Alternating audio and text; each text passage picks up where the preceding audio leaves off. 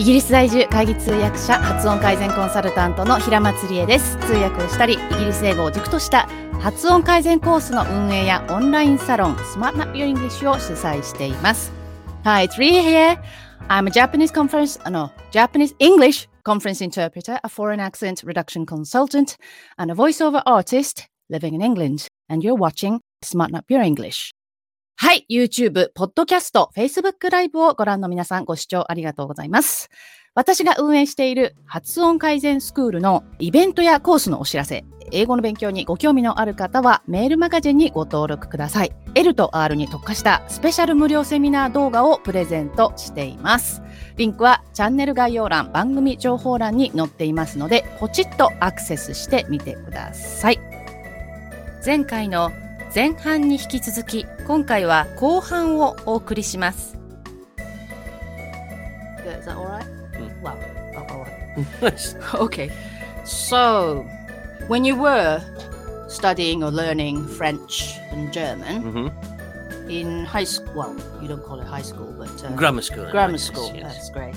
And what were your thoughts about pronunciation? How did you pick up or improve your pronunciation so that you sound better? Well, I mean, first of all, um, we had a, a quite a lot of faith in our teachers. I mean, you know, um, it was a good school. They Right. employed good teachers. But they Uh, were British. They were British, yes.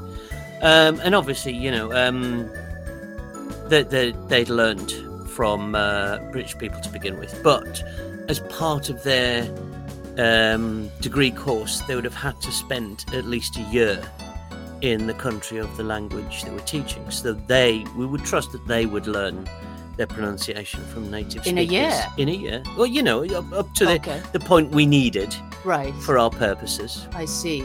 Yeah. And then, of course, when I was at school in the 80s, um, there were lots of uh, audiovisual aids, you know. To, yeah, um, cassette tapes. indeed. Well, actually, you open reel tapes as well. But, you know, everybody had a set of headphones in the language. Open lab. reel tapes. Open reel tapes still, yeah. But as well as But you can't cassettes. use it at all. Well, I, what? Why can't Well- you use it at home? I don't know, but I I, I didn't have the player to play. Oh, the well, I open did, reel. you see. You did. Yes. okay, great. That's fantastic. Okay. But there must have been some sounds that um, even those teachers who spent, oh, okay, uh, considerable amount of time abroad in the target country uh, found it difficult to pronounce. Well, I'm sure they were, but I mean, you know, there, there were good teachers dedicated to their subject, so I'm, I'm sure they spent all their years, you know, um, practicing and uh, improving their pronunciation as well. But okay, great. You're a professional musician, Mm. and then your ears are extremely sensitive. Yeah. And you're proud of it, so, truth be told, well, I mean, I, I- I didn't have anything to uh, to compare it to, but uh, I felt uh, pretty confident in their ability uh, to to teach me. okay. So I suppose in your school curriculum, uh, the teachers or the school as a whole must have paid much attention to sound because it's language. Well, in those departments, yes. That's different. And I don't suppose sound counted much in the maths or physics department. no, but for But yeah, languages, music, English. There you go. Did you hear that? Did you hear that, everyone? okay. Thank you very much. Okay. And have a lovely time. Thank you. We will. Dinner around five. Okay. Fantastic. You told them it's roast beef? Okay. It's roast beef, everyone. Anyway, so そういうわけなんです。えっ、と、今のお話、わかりましたちょっとわかんなかったっていうところがあったら、どうしようかな。コメントで、えーの、フォローしていこうと思うんですけど、なんか、オープンリールテープって言ってましたよね。そんな、あの、カセットテープにもなってなくて、このままぐるーっとこういう風になってるテープ を、あの、プレイしてたって、まあそこ別にあんまり大事じゃないですけど。えっ、と、その学校がグラマースクールに行ってたと。で、グラマースクールでそのランゲージ、あの外国語ってやつですよね。あの、習うときには、数学とか、あの、理科とかと違って、その音っていうのがやっぱり重要だと。です。なので、うーんすごいそこを大切にしてる先生そしてあの学校自身もその languages に関してはそういった音をすごく大切にしてるとそれは当たり前じゃないの？みたいな話だったということですね。はい。えーとはい、ネスリンさんありがとうございます。私が覚えている限り、母音についてとか発音について中学校や高校の英語のクラスでは全然やらなかったので、そこが違いますね。全く違うと思いますよ。そんなね、こう細分化したところまでやるかどうかは別として、音についてっていうのは、特にその日本語と英語すごく違うので、そこの部分、やっぱり学校の先生が手ほどきしてあげないといけないですよね。っていうのは私の考え方ですね。だって音全然やらないんですもん。で、生徒に当てて、で、はい、立って、立ってか座ってか分かりませんけど、はい、そこ読んで。あんまり意味ないですよね。と思うんですけどね。はい。で、次行きたいと思います。こちら。天才と名コーチって聞いてピンとくる方いらっしゃいますか？あのですね、こういう話聞いたことありません？ちょっと世代が関係してくるかもしれませんけど、野球の巨人軍の名監督名選手、ね、天才選手、えー、長嶋監督という方いらっしゃいましたね。はい、長嶋茂雄さんですよ。巨人の星の、ね、モデルになったんじゃなかったでしたっけ。えー、で彼はもうすごい天才で野球の。で、え巨人の監督になられましたけれども天才肌なので実は野球の説明が下手だったっていう話は聞いたことないですか？すごく感覚的なんですよね。こういう音がした時はダメなんだよとか言われても分かんないですよね。何がダメなのか。うん、こういうその音じゃ違うんだよね。もっとこうなんだよねとか言ってこう感覚的にその擬態語とか擬音語とかで言われても分からないじゃないですか。できない人からすると。っていうことは、その相手が今どこ、どこにいるのかっていうのを相手にも分からせて自分自身も分かってそこからのその距離感っていうのを測ってあげてこっち側まで持って連れてきてあげなきゃいけないわけですよ。それができなくていや君どこにいるのか分からないし何ができないのか分からないけどあの僕はこうだよって言われても全然役に立たないんですよね。っていうところがこのネイティブじゃなきゃダメかとかっていう話のところにつながってくると思っています。はい。あのですね、当たり前なことっていうのは説明が難しいんですね。そうじゃん、当たり前じゃん。ちょっと聞いてください。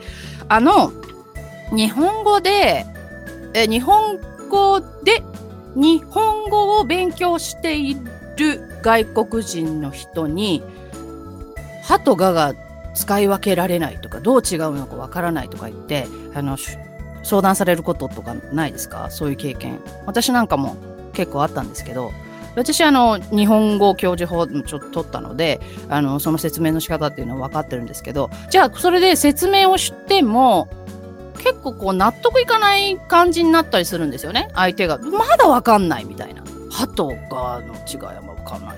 私はと私がどう違うのみたいな。あと冷たいと寒いとかね。うん。風は冷たいっていうけれども体全体で感じるのになぜ冷たいなの？っていうのは冷たいっていうのは体の一部分で感じるから冷たいっていうんじゃないの？みたいな説明をもらうわけですよよくあるのは。なんかちょっと腑に落ちないなみたいな感じのことがあったりするわけですね。うん。だからまだここまで言えればいいと思うんですけどいやなんかとにかくそう言わないんだよね。こういう時はとにかくがなんだよ。とかこういう時はとにかく和なんだよ。では全く納得しないわけですよ相手は。というのと同じことが発音についても言えるんですよ。あとにかく音が違うんだよねとか、あの、舌がこうなっててねとかっていうことだけ聞いてもできないんですね。なぜかっていうと、その、日本語の音に近づけて、それをこう当てがって、私たち音っていうのを、英語の音、カタカナの音とかっていうのを捉えているので、そこから話してってあげなきゃいけないんですけど、そもそもの、その、あの音の起点っていうのがそこじゃないですかそのその起点をネイティブの先生はてかネイティブは強要してないんですわ分かります？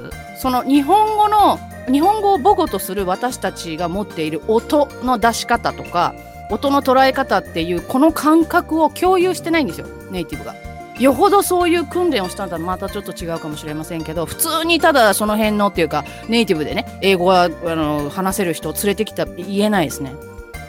やったことないですもんそんなのあの分析してその第三者に教えるために何かをやったわけではないので文法に関してもそうだと思いますけど音に関してもいやーなんかとにかく違うんだよねっていう感じできちんと説明ができないんですね。でなんとなく説明してくれたとしてもなんか納得がいかないわけです。でネイティブの発音を教えてる先生たちいます。すごくうまいですよね。聞いてるいますよ。私も結構こうフォローしてる人とかいるんですけど今度はその日本語母語の人に合わせた教え方っていうのはちょっとできないんですよね、そうすると。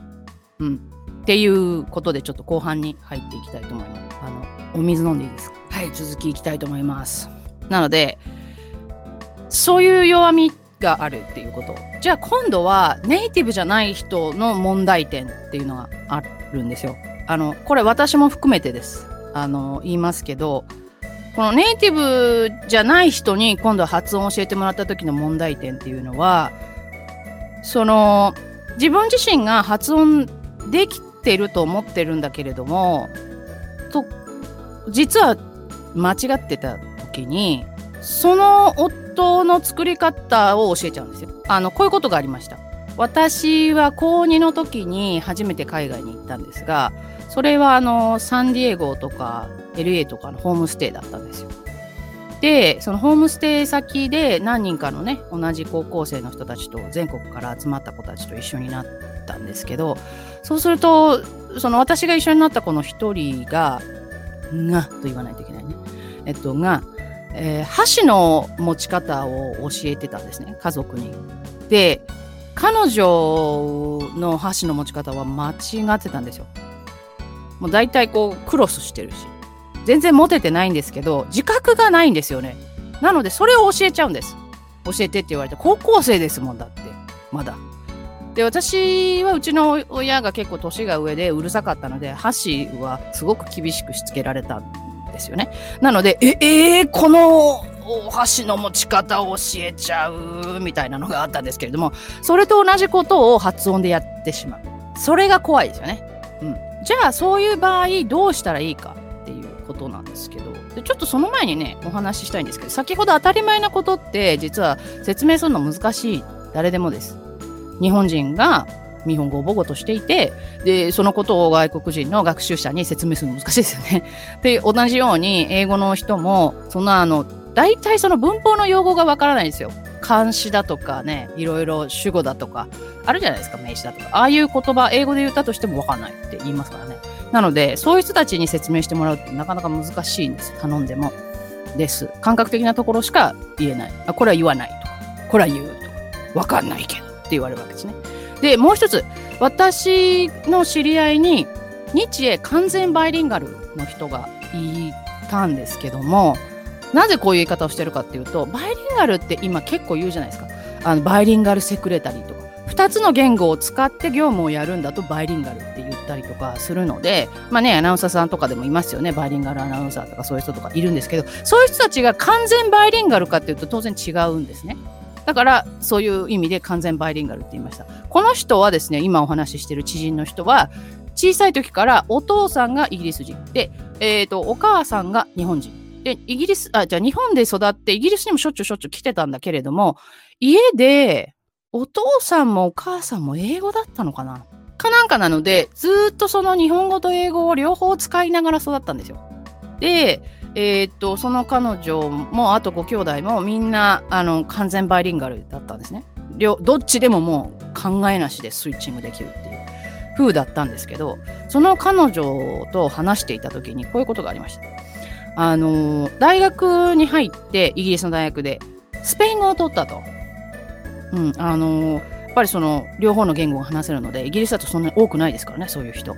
特に日本語なんて難しいって言われてるので外国語として勉強するには。なのであの語学やったらっていうことで語学を取ったらものすごく苦労したんですねもうねスペイン語が辛くて辛くてしょうがないんですって。でなんだっていうことをこう突き詰めてこう2人で話し合っていったらですね結局は日本語も英語も母語として自然に身についてしまったから外国語として勉強したことがないって言うんですよ。まあそうですよね聞いてみれば。日本語も英語も自分の母語として喋っているし書いているし聞いているのでそうではない言語を覚える勉強していくっていうのがものすごく苦だったんですって。もう文法だとか、えー、でね、例えばこうスペイン語とかだったらまた文法的に違いますよね。日本語と比べると全然こう英語に近いじゃんと私なんか思ってしまうんだけれども、そういう日じゃないわけですよ。英語も日本語も勉強したことがないからそういう感覚で使っていないからもうその主語がどうだとかそのでまたスペイン語だとコンジュゲーションしますから6つぐらいこうパターンがあったりとかもうね辛くてしょうがなかったんですね。えー、っていうのはこう意識的に勉強したことがなかったからっていうことなんですね。まあそういうこととかも関係があるっていうことですよ。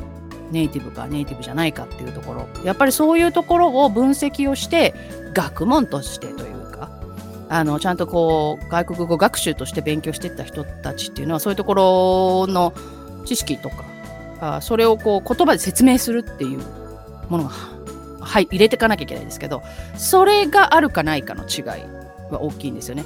単純にその喋らせるとかだったらそれはネイティブの人に発音してもらった方が綺麗です。当然です。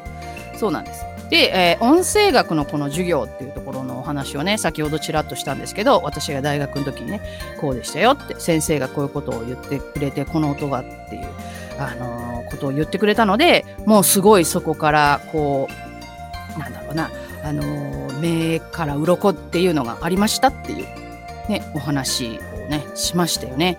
であのー私あの正直言うとネイティブの先生のその授業を取るっていうことを優先にしてたもんですからその音声学のね先生が日本人だったっていうところでえって最初思ったっていうお話をしたんですけれどもけれどもなんだろうその先生の発音って完璧じゃなかったんですね。英語の発音。ポイントを抑えられてましたけど。そうなんですけどもあのそこって先ほどのそのクリティカルスキルのところになるんですけども自分の耳が敏感になっていたら補えるんです。自分のその聴力で。あ、この先生のこの発音ちょっとなんかいわゆるそのネイティブじゃないけどそのポイントは抑えられててこうかじゃあちょっとそれ音を今度どこを見たらいいかっていうの分かりますからね今だったら YouGlish とかありますからそういうのでポイントを押さえて調べられるじゃないですか私の時代はその勉強してる時代は YouGlish なかったですからねですけどそれで調べてああ、こういう音になってるのかって自分で分析すればいいんです。でそれを今度は先ほどの再現力です。再現していくっていう、この2つのステップなんですけど、こういうふうに落とし込んでいく。ここが大事なんですよ。ここのスキルを磨いていくっていうことが。気づけるっていうこと。気づいて我が振りを直せるっていう、この2つがね、すごく大事なので、皆さんにもね、そこっていうのは、あの、気をつけていってほしいなっていうふうに思います。なので、こう、先ほどのね、あれですよ。天才と名コーチっていうのありましたけど、その天才だったらイコール名コーチか全然じゃないですか。違いますよね。で、今度は名コーチも天才と同じように弾けるか。あれ何でしたっけ？リス、え？ショパンとリストの関係でしたっけ？確か同じ時代にショパンとリストって生きてたんですよね。違ったらごめんなさい。訂正してくださいね。で、リストっていうのはすごいこうドラマチックに聴衆に訴えかける弾き方ができて超絶の技巧もあるんだけれどもあのショパンっていうのは作曲家としてすごく才能があったで自分の曲を弾くとあんま受けないんですってショパンがだけどそのショパンが作曲した曲をリストが弾くと受けるんですよみたいな確かそうでしたよね違いましたっけ？そんなこととかもあるのでその発音がいいネイティブだったらね発音いいですよね、えー、その人だったらそのまま教えられるかってそういうことでもないよというお話でございました。最後、あの、コメントをいただいてからちょっとこの、ネルソン・マンデラさんの名言で締めていきたいと思うんですけれども、ネルソン・マンデラさんの名言って結構いくつもありますよね。あるんですけど、この言葉に関しては、ちょっとこう皆さんにも、ああ、そんなのあったなっていうふうに思い出していただきたいのが、If you talk to a man in a language he understands, that goes to his head. If you talk to him in his language, that goes to his heart. わかりますこれなんですよだからその音っていうのは心に響くように言葉に意味を乗せてイメージをしてそれを乗せて言ってあげてほしいんですねそうすると音すごく良くなります一個一個の音素とかっていうのも大事なんですけどそこにばっかりこう注意をするよりも意味が乗ってるところっていうのをちゃんとこう届けるっていうつもりで言うと、あ、ここあんまり大事じゃないじゃんとかっていうね、センスも聞いたときに、例えば見たときに、ザとかあんまり大事じゃないんですよね。音的に。音っていうか、メッセージ載ってないんですよ、そこに。